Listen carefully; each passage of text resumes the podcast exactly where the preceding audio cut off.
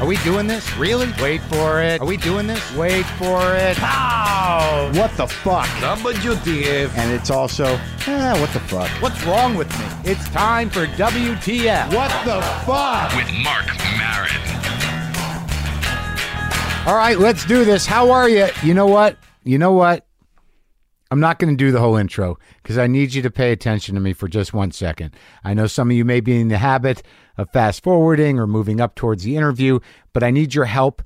The medium of podcasting needs your help. There's something I need you to look into. There's some action I need you to take. Look, I haven't talked about politics in a long time, and right now, I'm not talking about partisan politics. This is a nonpartisan issue that affects me personally right now, some other podcasters personally right now, podcasting in general, and many people in a lot of different areas of the tech industry. I don't know if you know what a patent troll is. Do you know what a patent troll is? Can I tell you what a patent troll is in, in a general way? A patent troll basically uses patents as legal re- weapons, all right? I- Instead of actually creating anything or, or making any products or coming up with any new ideas, what these trolls do, they, they are basically in the business of litigation or threatening litigation. And the way this works is patent litigation is very expensive. It could cost millions of dollars. This means that when someone is attacked by a troll, either being sued or bullied or muscled, uh, when they are faced with the cost of litigation, they'll just settle and not fight. And this makes the patent troll stronger. So the reason I'm telling you this is that podcasters are under attack from a patent troll called personal audio. Personal Audio claims to own a patent that covers basically all of podcasting. It's a very broad patent. This is not unusual. Broad patents like these are, are very common these days, and unfortunately, they, they fall into the hands of these patent trolls. And as I told you, they're just companies that don't sell anything. They're in the extortion business. They extort money from businesses, from individuals, by demanding licensing fees, and uh, you know those are obviously cheaper than litigating a, c- a case in court. Now, some of you know Adam Carolla is being sued by this company. There are other people's being sued by this company. Uh, some people, some podcasters have uh, have received uh, letters inviting them, quote unquote, to license their patent. It's a problem because it not only is it extortion, but it threatens everybody. I mean, President Obama said that patent trolls are those who do not, quote, do not produce anything themselves, unquote, and are, quote, trying to leverage and hijack someone else's idea and see if they can extort some money out of them, unquote. It's a big problem for app developers. Uh, some of them have been targeted. And so have cafes and public spaces that, that have free Wi Fi. It's scary shit because when this kind of stuff happens, especially to us, especially to people who are, you know, working out of their garage or you who are trying to start your podcast, that all of a sudden this company, this troll company is going to shake you down to extort money from you and they're legally fortified to do it. It's scary. And it's happening. And it's now happening to podcasters. Now, here's what I need your help with right now. I may need more help later. We'll see. But this is something that we can all do actively and actually engage and use our government that is there to protect us. Two members of Congress, Representative Peter DeFazio, is a Democrat out of Oregon, and Representative Jason Chaffetz, Republican out of Utah, just introduced legislation that would make life a lot harder for patent trolls. Now, the bill is called the SHIELD Act, and it would require patent trolls to pay the other side's costs and fees when they lose. We need to make the troll business model less attractive so companies like Personal Audio leave podcasters alone. This is a good thing. This is a step in the right direction. And this is something you can help us on. I support this legislation.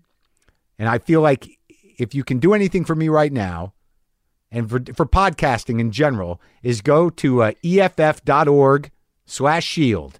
EFF, EF as in Frank, F as in Frank, dot org slash shield to contact your representative and tell them to make the Shield Act law.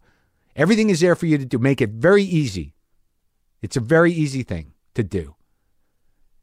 And it would help out. It would be a step in the right direction because this thing is going to kill us. It's going to kill a lot of technology. It's a scary, fucked up bit of business.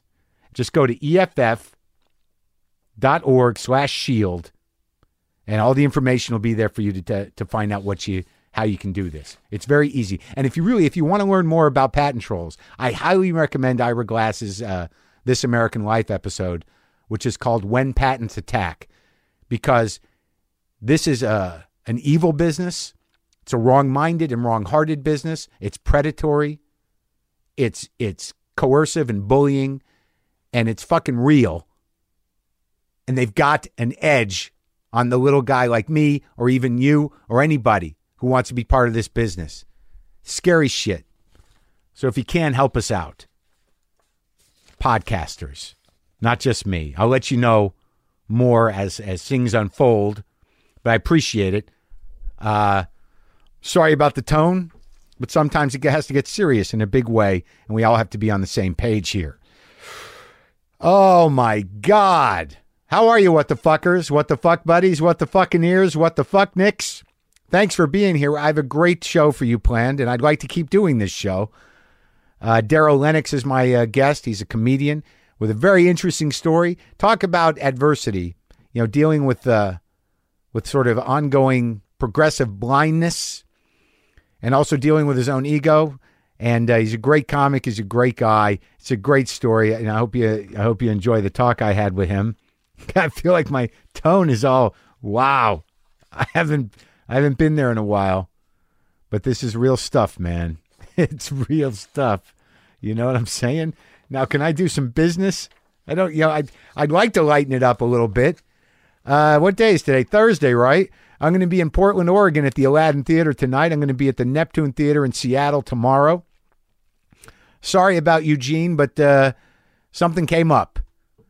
Um, I will get back into that area at some other point in time. I will be there. I will be there eventually. I can say that. I don't think I talked to you about the Oscars. I, how is the Oscars so loaded? How does that become so loaded? How is everybody freaking out? Seth did a fine job. I enjoyed some of the song and dance numbers. Maybe the William Shatner thing went on a little too long, but it was interesting to see a guy that didn't really have those kind of chops in- in terms of hosting. So he brought a kind of organic and almost uh, endearing quality to it. You could tell his sort of passion for for song and dance. I thought his jokes were good. I I found it much more compelling. Like it matters. Like it like the fucking Oscars matter at all. I watch them because I fucking like to watch movie stars. I've always liked to watch movie stars, but it's been almost unwatchable because of its tediousness. But I thought it was a little, uh, uh, little electricity this year. That's all I'm saying. Uh, Jess and I are fine. Thank you for asking. Uh, I love her. Is that okay? oh my God, she's sitting right across from me. Right over there. Oh my God, folks. I appreciate your attention, those of you who stayed with me. And uh, I want nothing more than to keep doing this show. I want nothing more than to, you know, to fight the good fight here. I need you guys to help out, as I said earlier. So I'll repeat it again.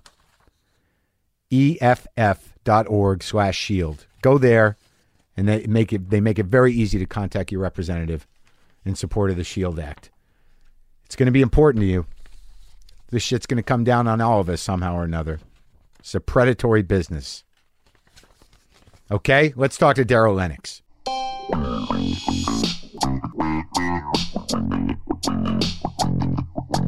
Daryl Lennox. Long time, man. I know it's been a long, long time. I think the last time what was in uh, was it Vancouver or Montreal?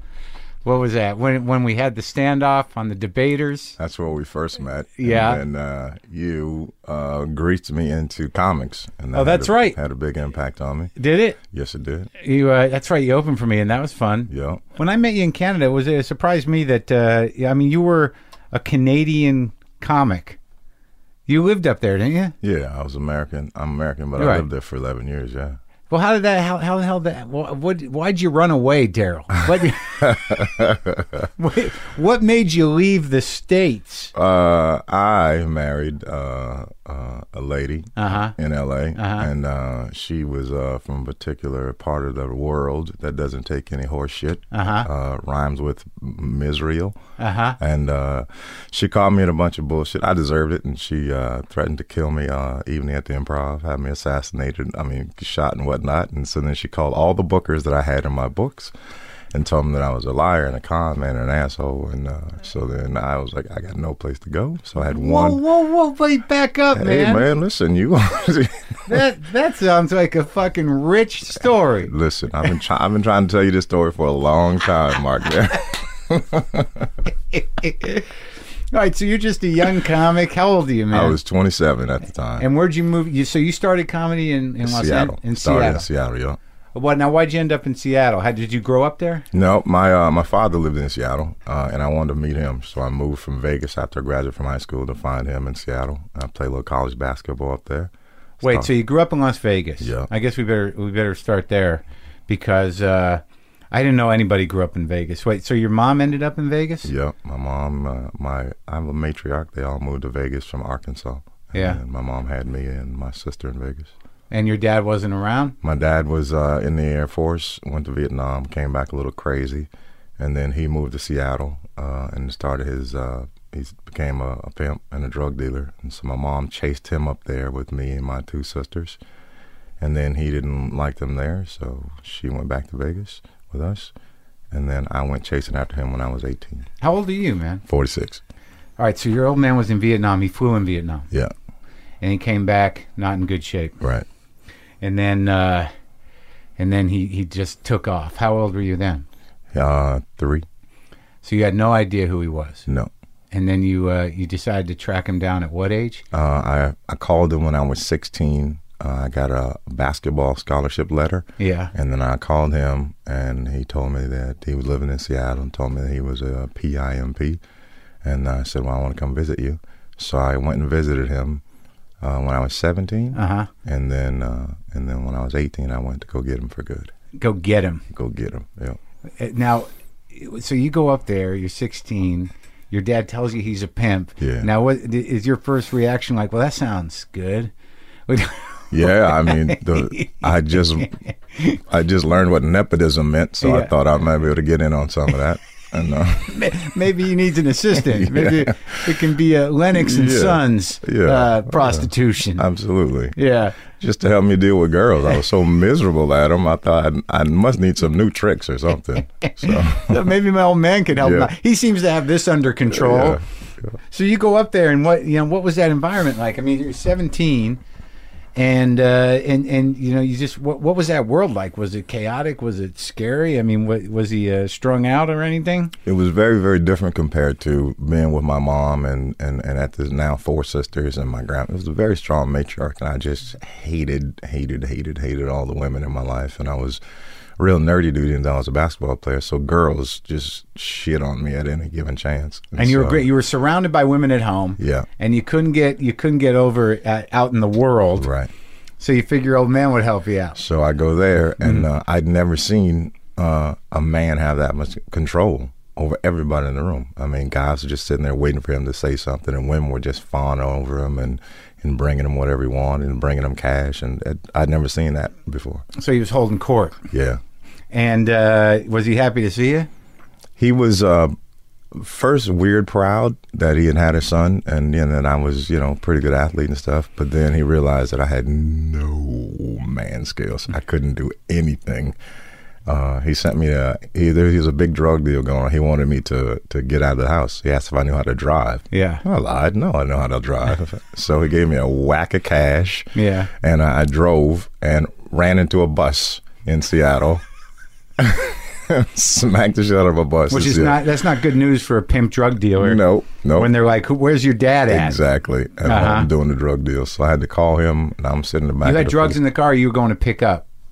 he was just, I, I don't know where he was at. No, I mean, but when you were when you got in the accident, you just had cash. You didn't have yeah, drugs. no, no, no, just cash. I Yeah. just had a cash just to you know fuck around with. Yeah. and then uh, so he came up there and uh, cussed me out in front of the police officers and everybody and told Uh-huh. me if you didn't know how to drive, why'd you say you know how to drive? right?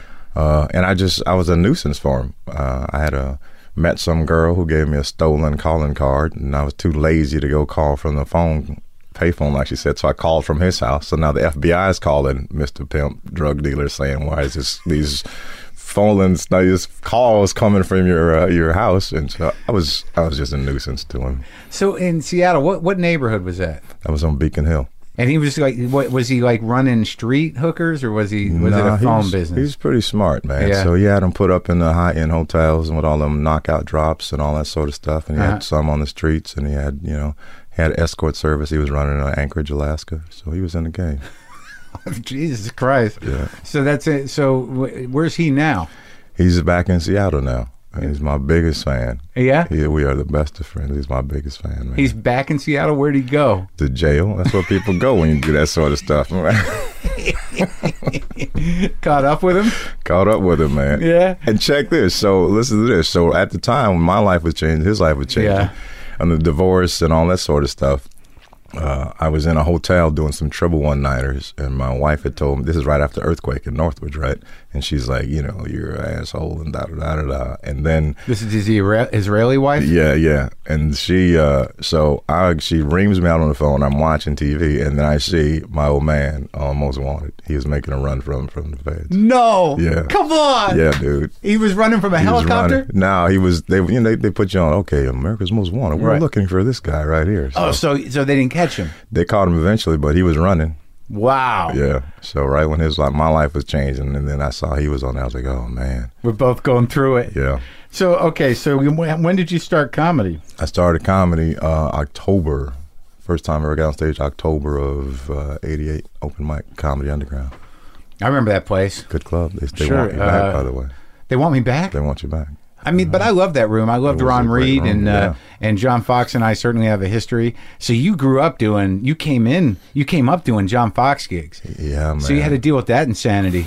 I was uh, I was young, and so it was all great, man. It was great to see you guys come in. It's, it was the best comedy community in the country for me to see all the San Francisco guys, L.A. guys, everybody across the country would come and work that club. Everybody loved that club. It was Yeah. like one of those. Uh, it was a, o- organic space, you know. It was in the basement, had the low ceilings. You had the bar upstairs, and uh, you always like it was one of those rooms where people were like, "Yeah, it doesn't pay well, but it's fucking great." Mm-hmm. You know, you'd go and then you'd have to do that other gig sometimes. What was that island gig where you was there one? Uh, you do the comedy underground, then you didn't you drive up to do the something parrot or something? Not it was in a mall, The Uh, Elephant Castle in Bellingham. Oh, yeah, the Elephant and Castle in Bellingham. Yeah. That horrible pub in that mall. Yep.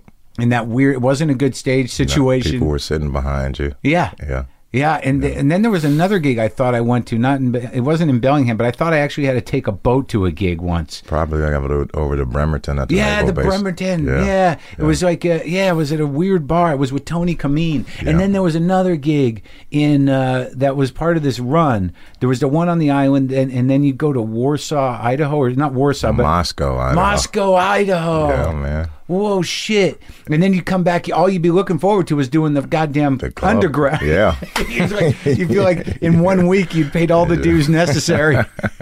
but that run to Moscow, Idaho, that was like six hours or something, Yeah. wasn't it? Yeah. And that did you do that gig? Of course I did. Dude, I met a fucking racist fuck. Like some dude sat me down after I did that gig, and uh, and uh, was uh, he he literally was, he had just gotten out of jail, some white guy, and he was going through. He was trying to tell me like, "Hey, you're really funny. Let me tell you about this area." So he's breaking it down, and then uh, somehow or another, he brought up Jews, like you know, like he was like you know, I you know I fucking hate Jews, and he's like, you're not a Jew, are you? And of course, in that moment, I said, nah, hell no, I fucking Jews, fuck the Jews. Uh, but but it was uh, very white and very weird. Yeah, yeah. Idaho's That's where- scary, right? Like Coeur d'Alene, Moscow, all that stuff was right over there. Moscow tried to be the hip college part of the uh, this state. Yeah, but- right, right. but yeah, sure. Yeah, that like that worked. Yeah. But uh, all right, so now you're doing the fucking thing. Now, when did you start losing the eyes? Uh, they've always been really, really bad. Uh, But you can still play ball. Yep, still play ball, just bigger contact than a normal person should have to wear. Yeah. Then I detached a couple of retinas and stuff. But then uh, I lost the sight in the left eye in about 97, I think. Yeah, Yeah. And then the right one just started to deteriorate, but I got them stable now. yeah, Yeah. Did you get surgery? Did you get any of the? They fix it from the inside. They uh, they could nothing do with the left one except straighten it out. Uh, it'll always be blind. In the right one, I had some cataracts and a corneal scratch on there, and they fixed that. No, what was that? Just a, a genital or not genital? A, ge- uh, uh, genetic uh, thing or what have you? Just I'm the only one with bad eyes in the family. Uh, they're just born really, really uh, with uh, elongated myopic eyes Uh-huh. to an exaggerated sense, and then uh, if you you can't correct that yeah, other than with glasses, and Right. it just doesn't do anything. So the my optic nerves are a little stretched out, and retina's still stretched out because of the way my eye is shaped, and Yeah. so they just get you know yeah. beat up. So when your dad was in prison, I mean, what was that? How long was he in for? Uh, three different occasions, four years on one, and then a couple more. Uh, Altogether, I think it's been about eleven years. And you did you go up there and No, shit? no, no, no, no, no, Really? no. Nah, I don't want to go to prison. I don't even want to visit him. So you never went over? No. Why? Because you're afraid that you might not g- w- be able to leave, or what? Or just Some stuff I just think you're not supposed to see. one of them's your dad in Yeah, prison. yeah, I mean, I, I'm dude. I'm delusional. I have Yeah. the, I have pictures in my head that I want to stay the way they are. And Right. I love the fact that I have a father and I had a relationship with him, even though he was you know not the most morally upright guy. But I didn't want to see him in prison. Yeah, it would have been too heartbreaking. Yeah, I mean, I don't want to change that picture in my head. So now, once you okay, so you start doing comedy in Seattle, you're watching the guys come through uh, down there in the underground. I don't, I don't know if I remember meeting you. Did I ever meet you back when you were starting out? Nah, I was a quiet guy. I would just stare back and stare at everybody. Oh, I would- yeah, in the I back of the room yeah, there? I would never come and introduce anybody. I didn't think I had anything to say to anybody, so I just watch and watch and learn and learn. Yes, because I went up there quite a few times. I remember. Yeah. And then, uh, all right. So when did you start actually gigging? Did you do the festival up there? Did the competition. And you, did you place all right? Uh, the first year took it uh, brutally hard, uh, and then the next year I thought I was ready to win, Yeah. Hmm. uh, and then made the semi. So I made the semi the second time I did it. Those competitions are the fucking worst, man. And and then you like you know with John running them, I never knew what the fuck was going on. I did the San Francisco one twice, and just watching those numbers and seeing them post that shit is the same thing with that one where they'd have those judges, and you didn't know who the fuck they were, and they post those stupid numbers on the wall, and you'd be like, how the fuck did that happen? What does that number mean? just a bunch of comics, and you're watching guys like starting to lose their mind. Oh, the snap sets were the best, aren't they? Oh, dude, I saw Shang. I saw Shang fucking lose it. Yeah. Shang was seriously shangry. When- at the San Francisco Comedy Competition, he just fucking come unraveled. And then some dudes would just crack under the pressure, you Oh, know, man. because it was like it was like I don't know what the Seattle one was, but I think the the San Francisco one was like four fucking weeks, man. It Yeah. was like a month of bullshit. Seattle's the same way. I saw a mime lose it. He was just getting crushed because everybody that does it thinks I'm going to win. Nobody Right. goes in thinking they're not going to win. Right. So mime came in, just got waxed for six nights in a row. And the seventh night at the Elephant and Castle, there was a beach chair, a lifeguard chair on the gig, and so he climbed on top of the beach chair Yeah. with the microphone and started talking. We're like, holy fuck, the mime's talking. So he goes in this long dissertation about how mime is a true art form and Oh, comedy. my God. And of course, he goes long. Yeah. So he did like 30, and everybody's like, wow. And then he climbs off the mic. It climbs off the, the beach chair and leaves the mic on the fucking chair. Way up there. yeah. What the fuck was there a beach chair doing there? Dude, it's, it was Elephant Castle. It's a stupid gig. That was the worst thing about the festival is that they like Fox had all those relationships with all these rooms. Some of them Yeah. were better than others, and you'd be like, you know, th- you know, so much depended on it because there was money to be won, and there was also gigs to be won. And then you'd have to perform in these fucking horrible things. Like what? What? Like eh, I'm trying to remember. It started out with like 40 comics, right? Yeah. The first week was 40, and then the second week it was 20, Yeah. and then the third week it was 10, Yeah. and then the last week it was five. right. God damn it! It was hard. God, remember when people used to snap? I wish I would have seen that mime snap. I used to love that Oh, shit. we would all wait for it to happen because we knew it was going to happen. Someone was gonna go. Yeah. But you know what? Back then, though, man, I, I think it was, uh, even though it was weird and sometimes suspect, it was the only way you could kind of move up or prove yourself. What to lose it? To no, to to do well in those competitions, right? Because that was before. Right, you had to get on the map a little bit. You yeah, had to get on the map a little and, bit. and get the fuck out. Yeah. you know, like with the yeah, with San Francisco. I mean, I the first year I, I did, I came in like thirteenth or something. Then I did another year, and I came in second. I was really good at coming in second. Yeah, me too. I'm really good at coming in second. I came man. in second in the in the Boston, one, but then it just comes down to like weird. The weird thing was is that I I know on that last set that that Alzaraki had me. There was no Yeah. there- yeah. It was just it was his night. There's, n- that's a horrible feeling when you're like you do your set and you're like ah fuck wasn't my night man wasn't my night. Yeah, Oh Ray James, you know Ray James? I remember him. Yeah. Yeah. Well, he's you know he's a writer now, but it was uh, at the San Francisco Comedy Competition. He knew he was finished, and uh, it was outdoors at a winery. There's like two thousand people in an outdoor theater, and Ray just comes up. He's like, "Well, I don't know. I'm going to try some new stuff," and he pulls out a piece of paper, and he just does this fucking open mic set, and he goes like five or six minutes long. It was beautiful. We were upset about it, but it was It's beautiful. still funny. Yeah, Hedberg was on that show, and he was just Mitch. He wasn't, Right. he wasn't Mitch Hedberg, just, Mitch. Mitch, yeah. Was he up in Seattle for a Yeah, while? he sure was. Yeah. He lived up there. yeah, he did. Yeah, I think I just talked to Lynn about that. Were you guys buddies? Yeah, you know what? He actually came to the apartment uh, and and asked uh, some advice because uh, the agents back then were telling him that he should cut his hair so he Uh-huh. could be more corporate vibe. And I was like, "Don't cut your fucking hair, dude." I can't imagine Mitch Yeah. going like, "Hey, uh, Yeah, rock, rocking his head With back his and forth, rolled up I sleeves don't on his know suit. Yeah. if it's the right thing to do." But uh, all right, so when did you start actually working? When did you decide to to move down to L.A.? How old were you? uh, I thought I was ready pretty quick, pretty quickly. I, what um, two years in? Yeah, two years in. two years, and I was ready. I got. Uh, I got this, man. Yeah, I had it. Uh, Yeah. Uh-huh. I learned how to do a callback and I had to get a, a laugh within the first 30 seconds. That's all you need is a callback and can you get a laughs per minute formula down? But the callback is like the greatest trick in the world. Uh, you know, audiences think you're a wizard I if you know. just like, oh my god, that's from the joke from before. Oh, I He- know. They I- love that. They were incredible. And I would do them fast too. Yeah. I mean, I get the fastest callbacks ever. One joke and call it back right away. right away. it's weave them in and out.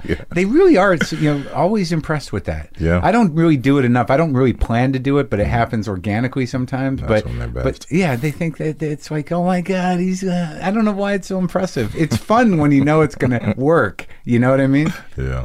So, all right, two years in, you moved to Two LA. years, I had to uh, LA. I got an even at the improv right away. So that, of course, made me, you know, ready. So you go down to Santa Monica Improv, do your big TV spot. Mm-hmm. Yep. Bud's there. Bud's there. Room full of dummies. Yeah. Pat Who- Paulson hosted. Pat Paulson. Pat Paulson. Did he yeah. get your name right and shit? Oh, yeah. So how'd that go for you? Uh, it went uh, great. I think the set I thought did well, but uh, man, I was such a jacked up dude in the head back then. I was expecting, you know, somebody to come and get me as soon as I got off stage and Sure. whisked me off. That's right. Here's your mansion. This Yeah. is the movie you'll be starring That's in. you know, And that's, uh, here's your choice of women. that's what I thought. That's what I was ready for. And you got handed your ass, didn't you? Did I ever? Yeah. Yeah. That first run into L.A., man. It's uh, what what what, what ended up happening? Uh, it was all to my own doings. Yeah. Uh, so I I just thought it was supposed to, you know, my time. I was destined for this thing, and then uh, and I had man, I'm a How much time did you have? Like a half hour? You Yeah. twenty? About a half. You hour. couldn't headline yet. No. Thought I could, but I could stay up there as long as you needed me to. so, That's what you learn doing those road gigs, man. Yes, those definitely. one nighters. Mm-hmm. Where are you from, man? yep. Trying to sneak in a street joke, pretend like you just wrote it. Yeah, Yep. yeah, yeah. That was me. Yeah. I got into big trouble, man. I uh, I wanted it so bad. This is all part of my my legacy in Seattle. It's an ugly one, but uh, I wanted it bad, dude. I just wanted to make it, and so I read all those self help books and visualized it and stuff. And so this is when uh, Greenstein was the biggest agent in the world. And uh, so I wrote him a letter after I nothing happened in LA and said, from this moment on, I'm going to consider you my agent and I'm going to act accordingly. So I sent it and uh, acted on the faith and all that sort of nonsense. Did he write you Of back? course not. Why You- would he? So you just decided with Yeah. your positive thinking That's right. that you're going to put this guy in the spot. What was his first name? I remember that guy. Rick. Was he a Gersh or Rick Greenstein was at William Morris at the time. so? Okay, so he yeah nothing, huh? Fired the letter, nothing. And so, but I didn't care because I thought this is all part of the manifestation process. So you were delusional. I told you that about 15 minutes No, ago. I know that, but I didn't realize the degree of it. So you you so Oh, man. So you were still in Seattle when you wrote that letter. This was before you did Evening no, at the no, Improv. this is after your thing. You didn't have to remember. And Oh, I you wrote went it. back. I no, this is literally after the taping. I hung around L.A. waiting for somebody to come find me where I was and get me. And so I wrote the letter while I was in L.A. but you wouldn't move down here yet. Not not moved down there. Yet. Yeah, I just right. Came from there. So then Okay. I sent the letter off, Yeah. and then I went back to Seattle, and I thought it was just going to be okay until somebody asked me what happened, and I just said I I got Rick Greenstein as an agent, and they were like, "What?" So then it ca- went from visualization to a lie, Yeah. and then uh, and then But you believed it. I believed that it was going to happen. But did you like when you were lying? Did you know you were lying? Or you just was it a waiting game? You were like, You- you- I, I- my plan was eventually he's going to write me back, or eventually he will just hear of me, and then everything will be right in the long run. so it would all fall into place. Yeah, yeah, yeah, yeah, yeah, yeah. All right. So what happened? So you go out and you start lying in Seattle. Oof. Oh. Yeah. Yeah. How what happened? How how how'd that uh fuck you? Uh, comic commits fraud appeared in the in the newspapers. Uh, But what? But just by just saying it? no, no, because then everybody got excited because I was the young kid that all of a sudden was on even at the improv and had a hot agency, William Morris and stuff, and so then then suddenly I was ready to headline. Yeah. Uh, and so I just, oh, yeah, all right. So you got all this momentum. Like The, Momentum. the local bookers are like, No, he's, Oh, yeah, he's, he's, the, Mm-hmm. he's the hot kid now. Yeah, because Greenstein's on board and everything, so they're starting to book you. Yeah. And then uh, who who who who broke that story, Daryl? I broke. Uh, well, then uh, I uh, got into a, too much heat of uh, I can't keep coming up with this horseshit as I so somehow I figured Arsenio Hall would bail me out if I wrote him a letter. Uh-huh. So I wrote him a letter, and he did not respond. so. What was that letter? Uh, dear Arsenio, I am in serious trouble. I told everybody. Rick Greenstein's my agent. I know your father's a preacher, and I'm standing on this this biblical verse, Mark 11, 23. It's about faith. And here's a picture of me playing basketball and an autograph Hooters menu of Charles Barkley. Please put me on your show soon. And this was a handwritten letter. Hand fucking yeah. Put it in a Manila envelope. The picture. no, What? I wasn't a rookie. I had stationary, dude. Come on. All right, all right. so. So you sent that off. This was So your hail mary this pass. is it, man. This Yeah. Mm-hmm. is it. So nothing happened. So I told everybody, uh, yeah, I got to go do Arsenio on March 15th. Oh, so you went ahead and Oh, yeah, you- yeah, yeah. It was only a matter of time before you got back. Yeah, yeah. oh, you were fucking nuts, It's all dude. in. Yes. Bananas crazy. Yeah. So I come down here on some miles and I just sit in an apartment uh, and uh, with a friend of mine and uh, and then a phone rings and uh, it's uh, a lady named Roberta Penn. I'll Never Yeah. forget her from Seattle Times. Right. She says, "Did you say you're going to be in Arsenio? And Yeah. Are you with William Morris?" I was like, "Yeah, no comment." Yeah. So then that story came out, and then I was I was persona non grata in Seattle. Felt so ashamed and embarrassed of myself. Oh my God. So you just you- like you could no longer go home. No, Now, why why do you think that uh, that woman? I mean, what drove her to that story? I mean, the, why why'd she? uh, You know, I always wonder about that. Somebody must have tipped her off to some shit. yeah, I know, I know who it was. Oh, you do. Yeah, it was a comic friend. A friend. Yeah, Do you still friends with that guy? we we reconciled. Yeah, Well, I mean, yeah, I mean, you kind of had it coming. Wait, wait, i- in the sense that, uh, th- how did you take that a- a- assault? Because on some level, was he doing it out of jealousy or or out of friendship? I mean, was he concerned for your sanity and said, "Let's help this guy out and take him down," or was he like, "He's fucking lying, fuck that bi- guy"? uh, I don't know. You asking me to speculate on his thought process. You speculated about the future of your fucking career in Well, show yeah, business. that was mine though. I'll tell you what he told me afterwards. He Yeah. said he said after he said we were just young and we both we made mistakes. You made that mistake uh, Yeah. by doing that, and he goes, I made the mistake by doing what I did.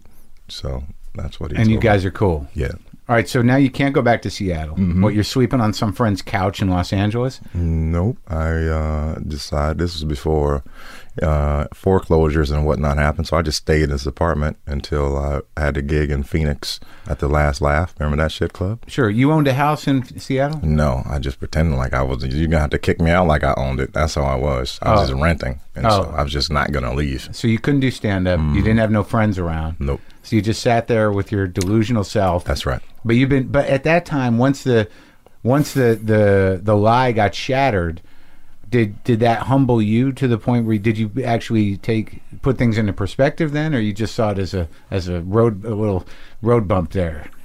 Like, or did the delusion continue, or were you fucking done? Um, no, I had to find somebody to marry me first. So that was the next plan. Yeah, that was the next plan. So you get kicked out of the apartment yeah, and meet a girl in Phoenix uh, at the last laugh. at the last laugh. You're headlining. And I was middling Oh, you're middling Yeah. for who? Derek Cameron. Uh huh. Yeah. Oh no, I remember that guy. Yeah. Yeah. yeah.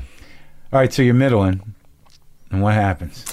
Uh, he and I go out. I'm just too wrecked to go out at all, but he makes me. So we go to this nightclub, Bobby McGee's, Mm-hmm. and then I see this girl walk by. She was just beautiful. I Yeah. didn't know what ethnic ethnic mix she was, but she was. Whew, Yeah.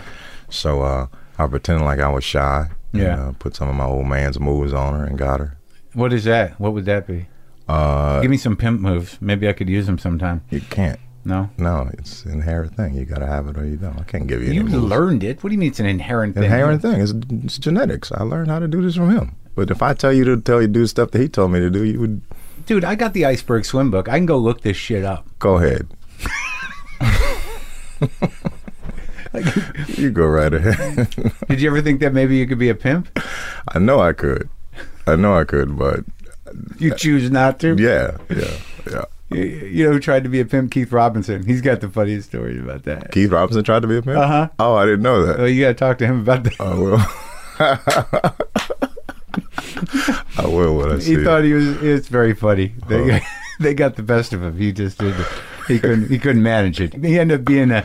The, the hooker's bitch is what he ended up. Is that right? He, could, he didn't quite have the, the upper hand in Yeah. the situation, is what what I recall. But uh, all right, so you get this girl. So get the girl, and uh, and at the time she was, uh, I knew she when I found out she was a single mom, then that really helped me get where I wanted to go with her. You- Uh, this was it, huh? This was yeah. Plan B. this was Plan B. Was that if I had somebody that was legally bound to help me get out of my horse shit, I'd be okay. So I, I know that one.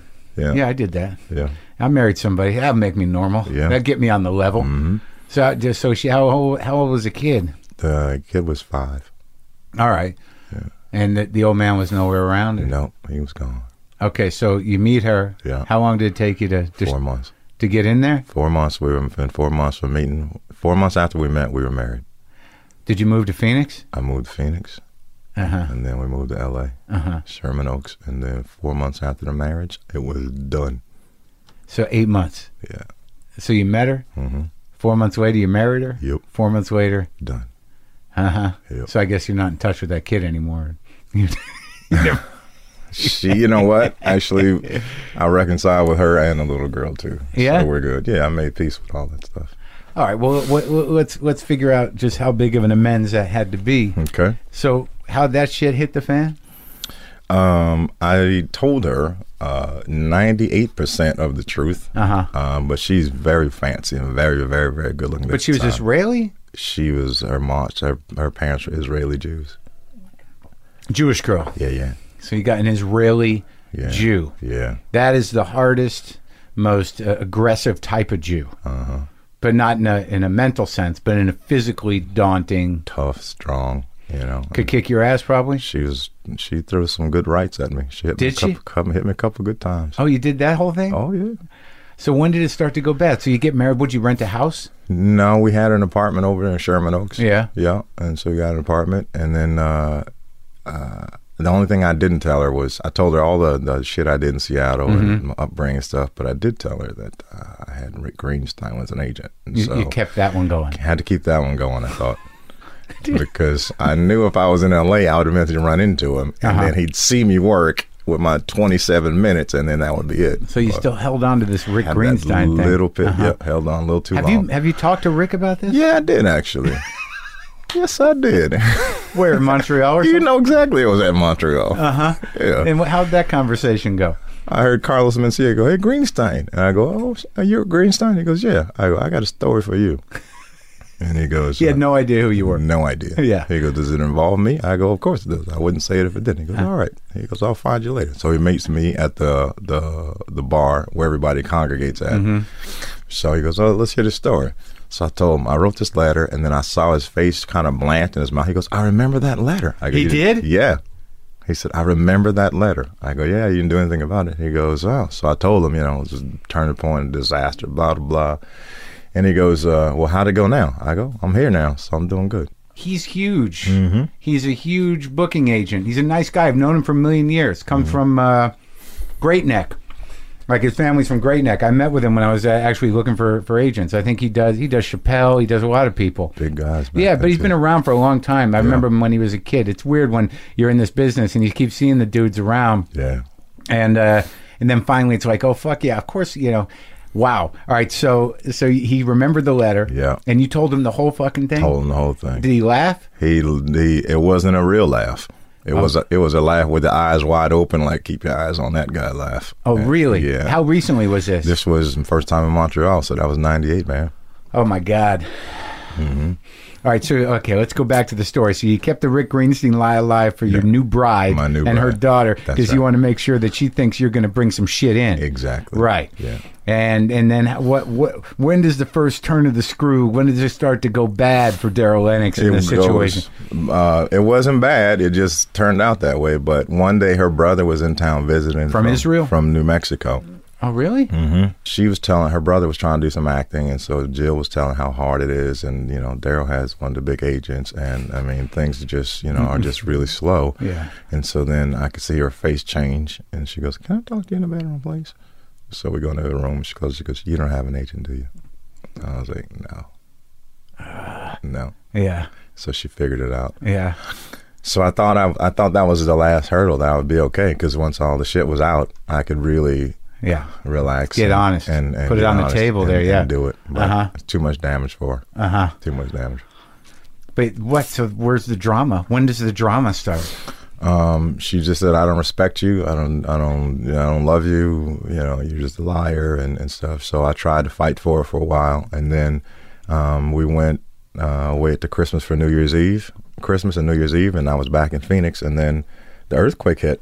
And the earthquake hit. Uh, I was doing my own amends anyway, and so I made a phone call to an ex girlfriend to apologize to her and all the other ones. And What's I this met- got to do with the earthquake? well, in a second, the earthquake hit, and so she went through the old phone, the phone bill, and saw that I'd made a phone call to this ex girlfriend, and she assumed that I was calling this girl to try to hook something up. Mm-hmm. And so she said, "Why'd you call that girl?" I said, "I was apologizing." She goes, "I don't believe you.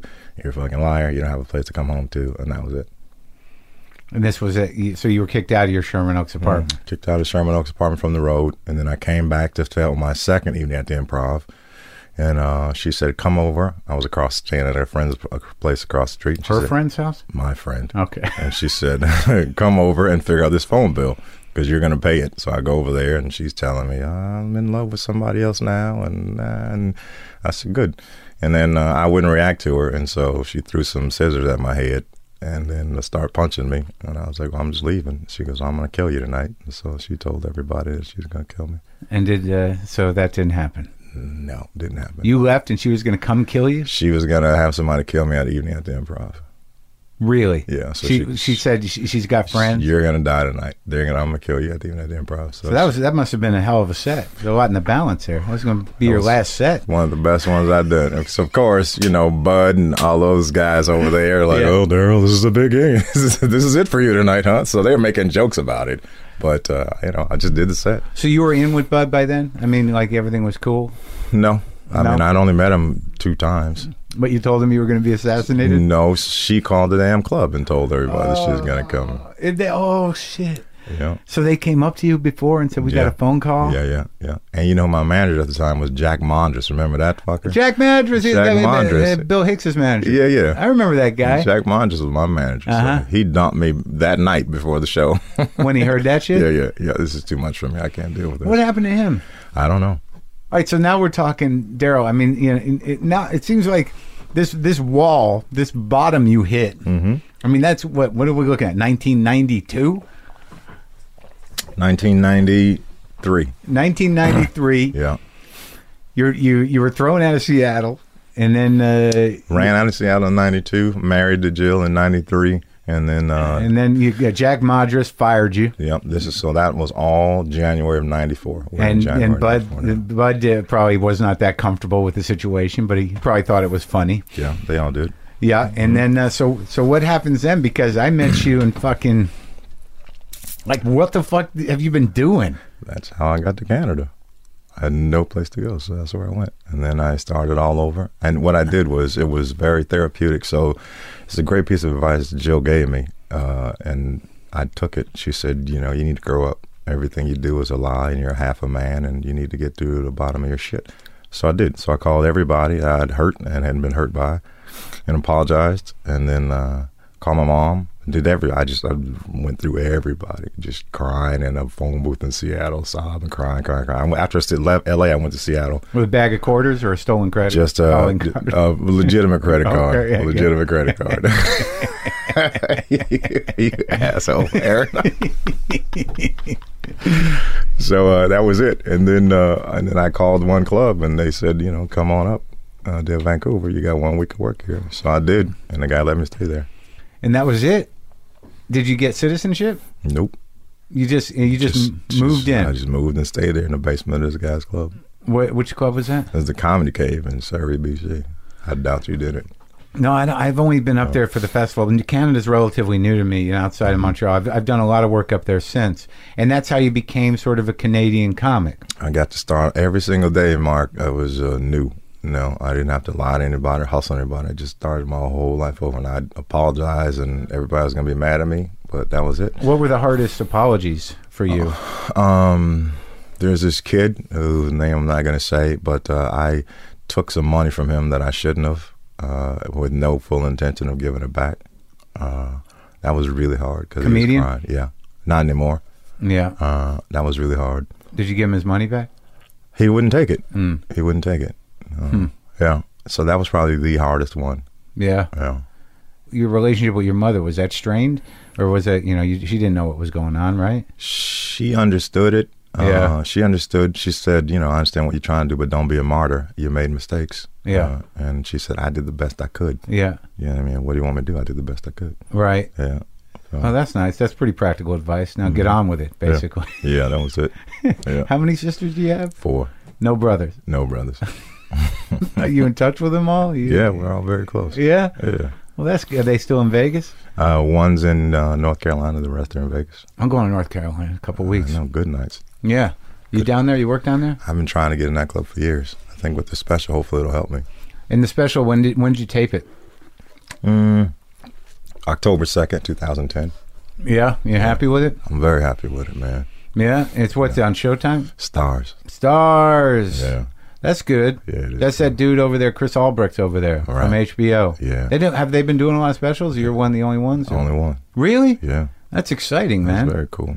So, all right. So you go to Canada. Now, I have to assume that you know uh, uh, a black man in Canada doing stand up. Mm. Yeah. They're like, great, we have one. Let's get this guy working. That was on most of the promos they had. On, oh, We finally got one, here we Canada. got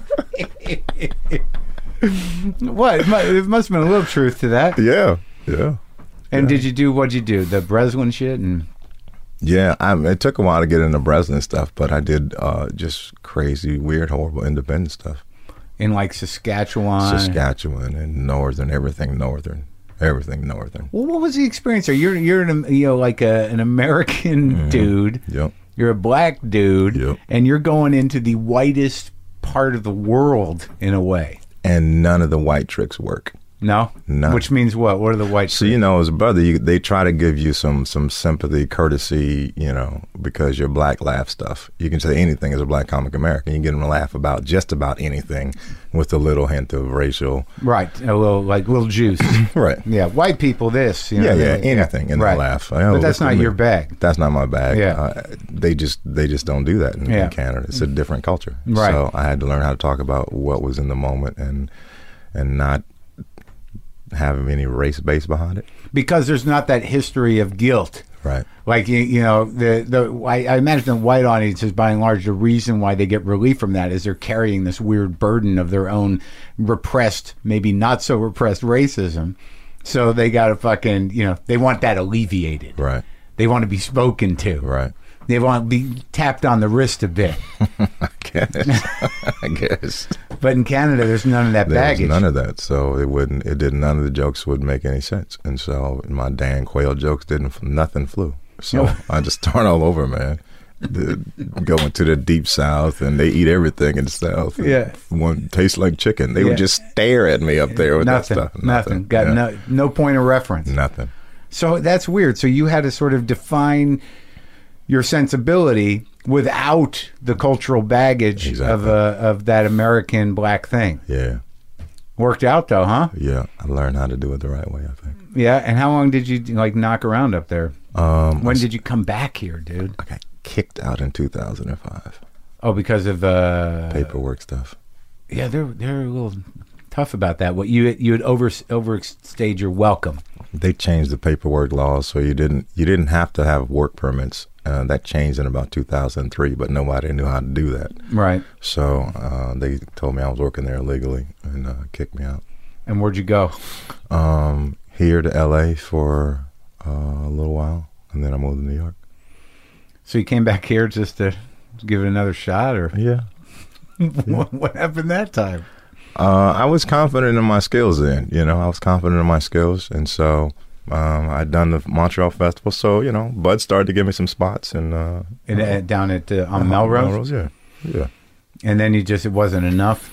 I met my I met my girl, man. And so she came out here. And I then- met her, right? Yeah, you Yeah, met she's her. nice, yeah. Yeah. And so I asked her where would she be more comfortable living, New York or LA? And she said New York, it's closer to her family, her friends there. I go, all right, let's go to New York. Now you married? Yeah, four years now. You got kids? No kids. You gonna do that? I don't think so.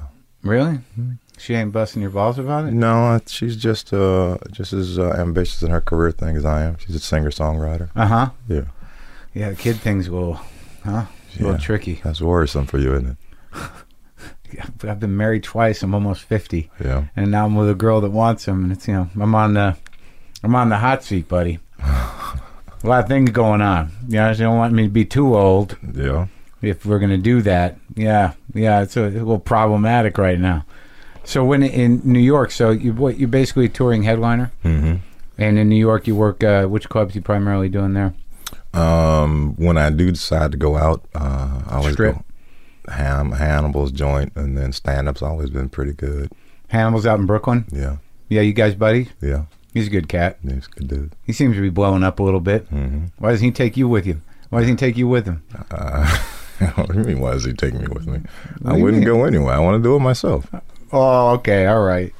I don't know. Sometimes it's a good gig, You understand that? Yeah, dude. I do. I I, I would do the exact same thing you do. I know. Listen, I've been listening I'm and a- following you forever, dude. I'm a For- fucking headliner. forever. I'm not gonna go open for some punk. Do you David. understand what you did with this? Is that you gave all the guys who wanted to do it in the quote unquote the right way uh, a viable option. You, What? a field of dreams, dude, for us.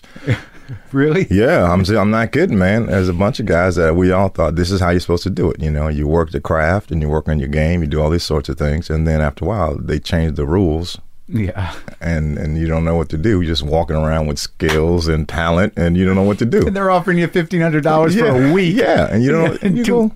So when you did this, man, everybody, podcast. yeah, when- Yeah. When, you made the podcast happen, then we all thought, okay, all right, now there actually is a, an out clause of this thing. So I fucking hope I helped. That's Yeah, very nice to it's true. hear. Well, you know, it, it's like it, it was weird because the intentions of it. You, you know, I didn't have any clarity around why I was doing it, other than like you know, I wasn't. I wasn't just going to fade away. right, And then, you know, when I started to realize that there were a lot of guys like, you know, like me and you and, and a lot of unsung heroes out there, and when, and when I started talking to them, uh, it, it became like, it almost became a way for comics to catch up with each other. Yeah. Like, you know, they'll listen to this show and, like, yeah, I hadn't seen him in like 20 years, and Right. hey, I guess he's doing all right. I heard him on your show. Like, we don't get to see each other or talk to each other, but, you know, when I talk to people and people listen to it, it feels like we're all talking, you know, Yeah. and and it's just that that kind of communication. I had no idea it would do anything for my stand up. I just I just needed to keep talking.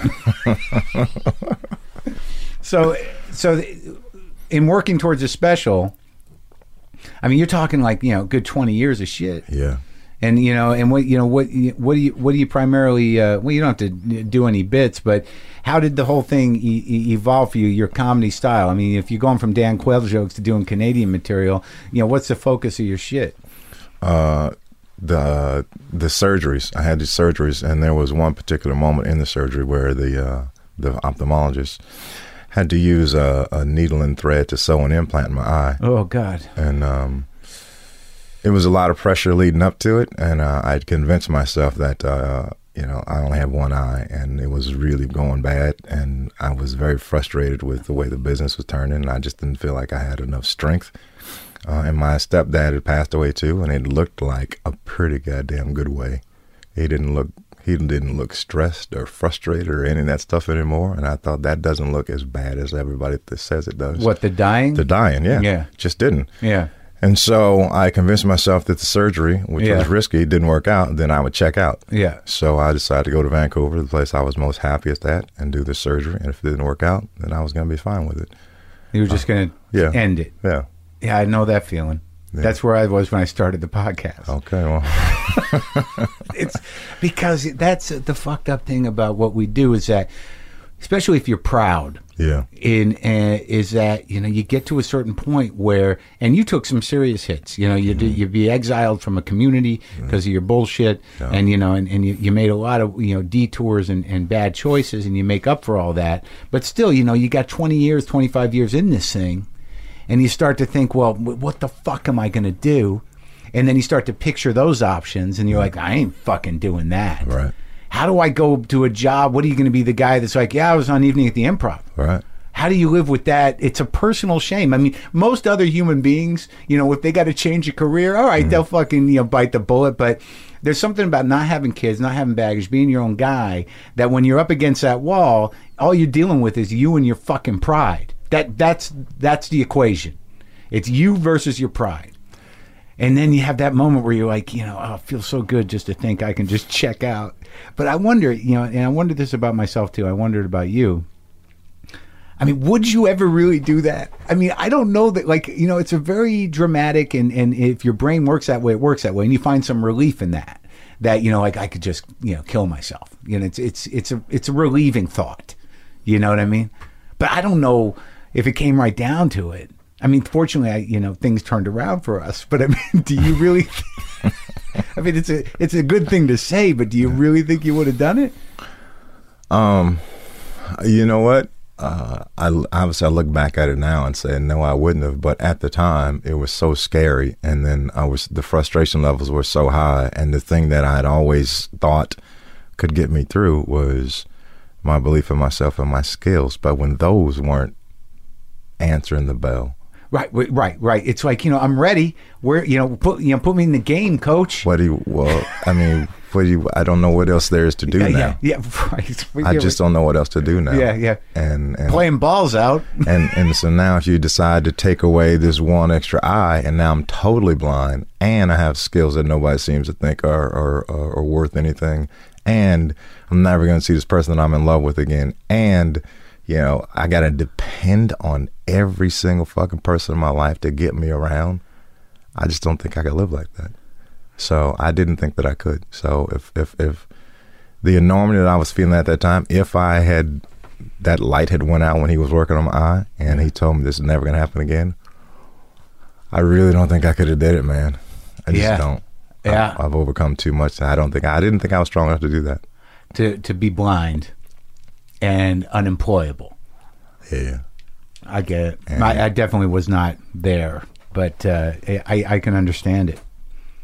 And so and so, what turned it around? You did, you didn't lose your eye. nope the And- guy working that hard i mean it's supposed to be a, t- a 10 minute procedure but Yeah. he had to just not use uh, the laser beam use the laser the needle and thread and, and he was grunting he was working so hard and he told me that this is just gonna hurt and i'm sorry and it became a catchphrase for me un- unintentionally but What Uh. this is just going to hurt, and I'm sorry. That's what he said. This is just gonna hurt. I'm sorry.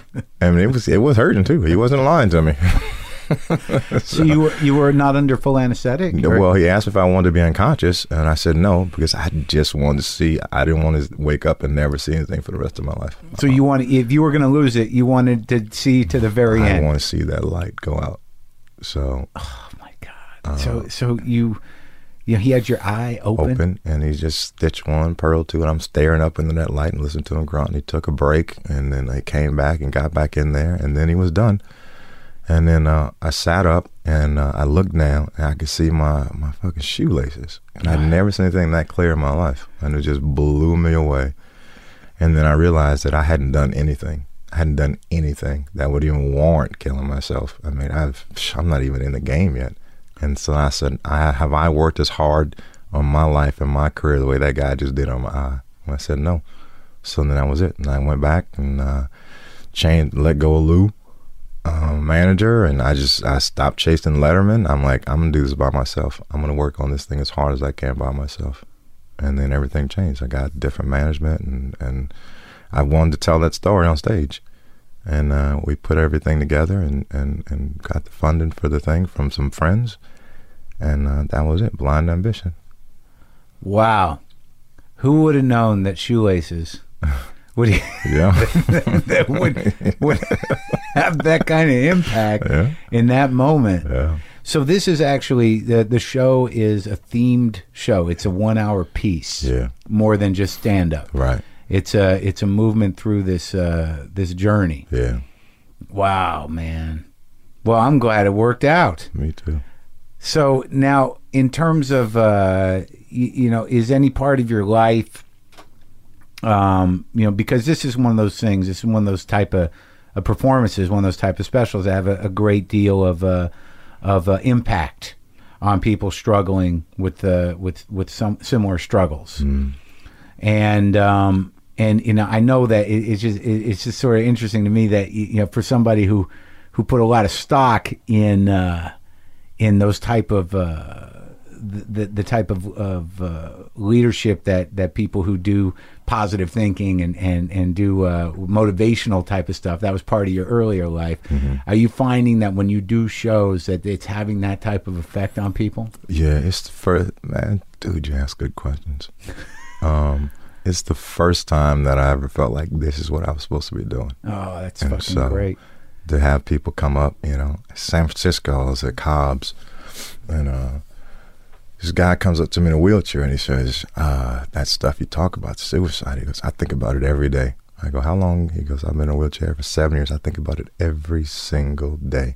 And he goes, "To hear you talk about the way you did, it just you know gives me some hope."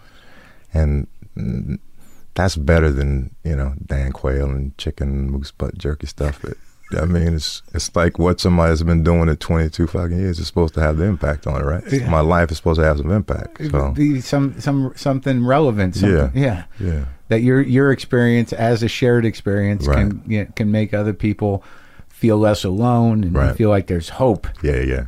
Yeah, I mean, shit. Yeah, I mean, it's it's different than just being an entertainer.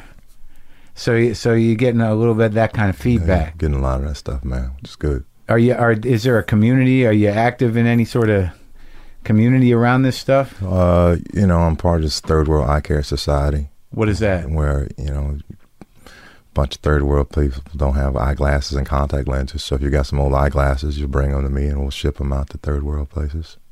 Well, I mean that that's fucking moving shit, man. And you getting feedback? Getting good feedback. CD Yeah. is good, man. Yeah. Got one of the top one of the top five albums of the year, man. Thank you, brother. I'm fucking proud of you, man. We almost lost you.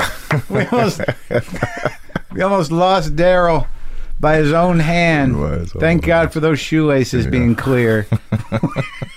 we we would have been, been denied the journey. And everything's good with the with the with the lady. Yes, uh, of course, uh, because uh, my faux attempt to be uh, setting you up on a love connection, I've gotten asked repeatedly what happened on that date that I set you up on. I don't know what happened. I, I think that um, you know, I I, mean, I don't think I was ready to to be doing the the dating thing. Yeah. Number one, I was a little confused by. and I wasn't confused, but it was sort of like. Like I think it was one of those decisions where it's like I know that I can't, you know, really follow through with this thing. So am I just gonna, you know, sleep with Daryl's friend and then have that thing? You- Which you- was the end result. That's all she wanted anyway. She was so mesmerized by your ass on stage. She was like, I want him. I blew it. You know, well. that's Yeah, why you, well. you know, sometimes you just uh, no. She was uh, she was great. I mean, she was she was nice, a little kooky, but Yeah, but, yeah, yeah. But uh, but yeah, I just uh, I just hit a wall with some shit. And I, I'm trying to think if there was other extenuating exten- extenuating circumstances that that maybe would have stopped me from doing that. You know, like uh, I don't know who if I was dating somebody or I wasn't, but I know that time period. You know, for those few years after the divorce or after the separation, it was just a fucking. I was I was not uh, in the right state. But all right, so yeah, I should have fucked her. Yeah, sure. That was- you had a freebie, man. That I- was 07. Where I- were you at? You were doing all the divorce stuff on stage yeah, in 07. Yeah, yeah, that was real shit appealing shit. Awesome, dude. Yeah. Yeah. Yeah, I had to put that to rest. You get- you know, you keep doing that for too many years. People are like, "Isn't he over this shit?" I mean, how how long does this go on for? I mean, he's gonna have to let some of this shit go. You were missing clues, though. Good looking chicks were bringing you cookies after you unearthed your soul on stage all the time. Yeah, well, I always do that, and I get a lot of cookies. Yeah. Yeah, yeah, yeah, yeah. I mean, things started to all that hate kind of, you know, that bitterness, that anger, boy. You know, when your heart gets hard, boy, you're just gonna have to. Yeah, that. I mean, I imagine that's a similar thing. You know, when when you were making those amends, it's like you know, you got a certain choice in your life. Am I gonna hold on to this shit? Right. But that's a real choice, or am I gonna let the grief start? Am I going to live my life every day just mad and, and not work on it? I'm just going to walk around and be mad. Yeah. I just don't want to live like that. Yeah, you know those guys. Yeah. It doesn't, you know, they, and they, and then it's not mad about. Eventually, it's not mad about one thing. It's just mad. Mm-hmm. Yeah. and and they lose sight of what whatever the hell it was that broke their fucking heart. Yeah. you know, and they, they never look at it quite that way. They you know they always look. You know, people, it's always a broken heart, you know, one way or the other. But you know, you can turn that into like I got fucked. They fucked me. It's like no, you you got your heart broken. Yeah. like every fucking person does. And either you just gonna you know, either you're gonna cry about it and let it go, or you're gonna take it out on the world. Exactly. Yeah. Well, I think we did all right. Yeah, we did all right. Thanks, Daryl. Hey, man, thank you very much, Mark.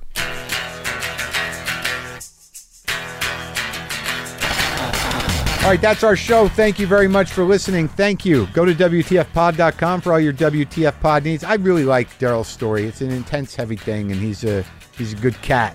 I like it when people get their heart in the right place when it's been in the wrong place. You can see how that would appeal to me. God knows I'm working on that every day.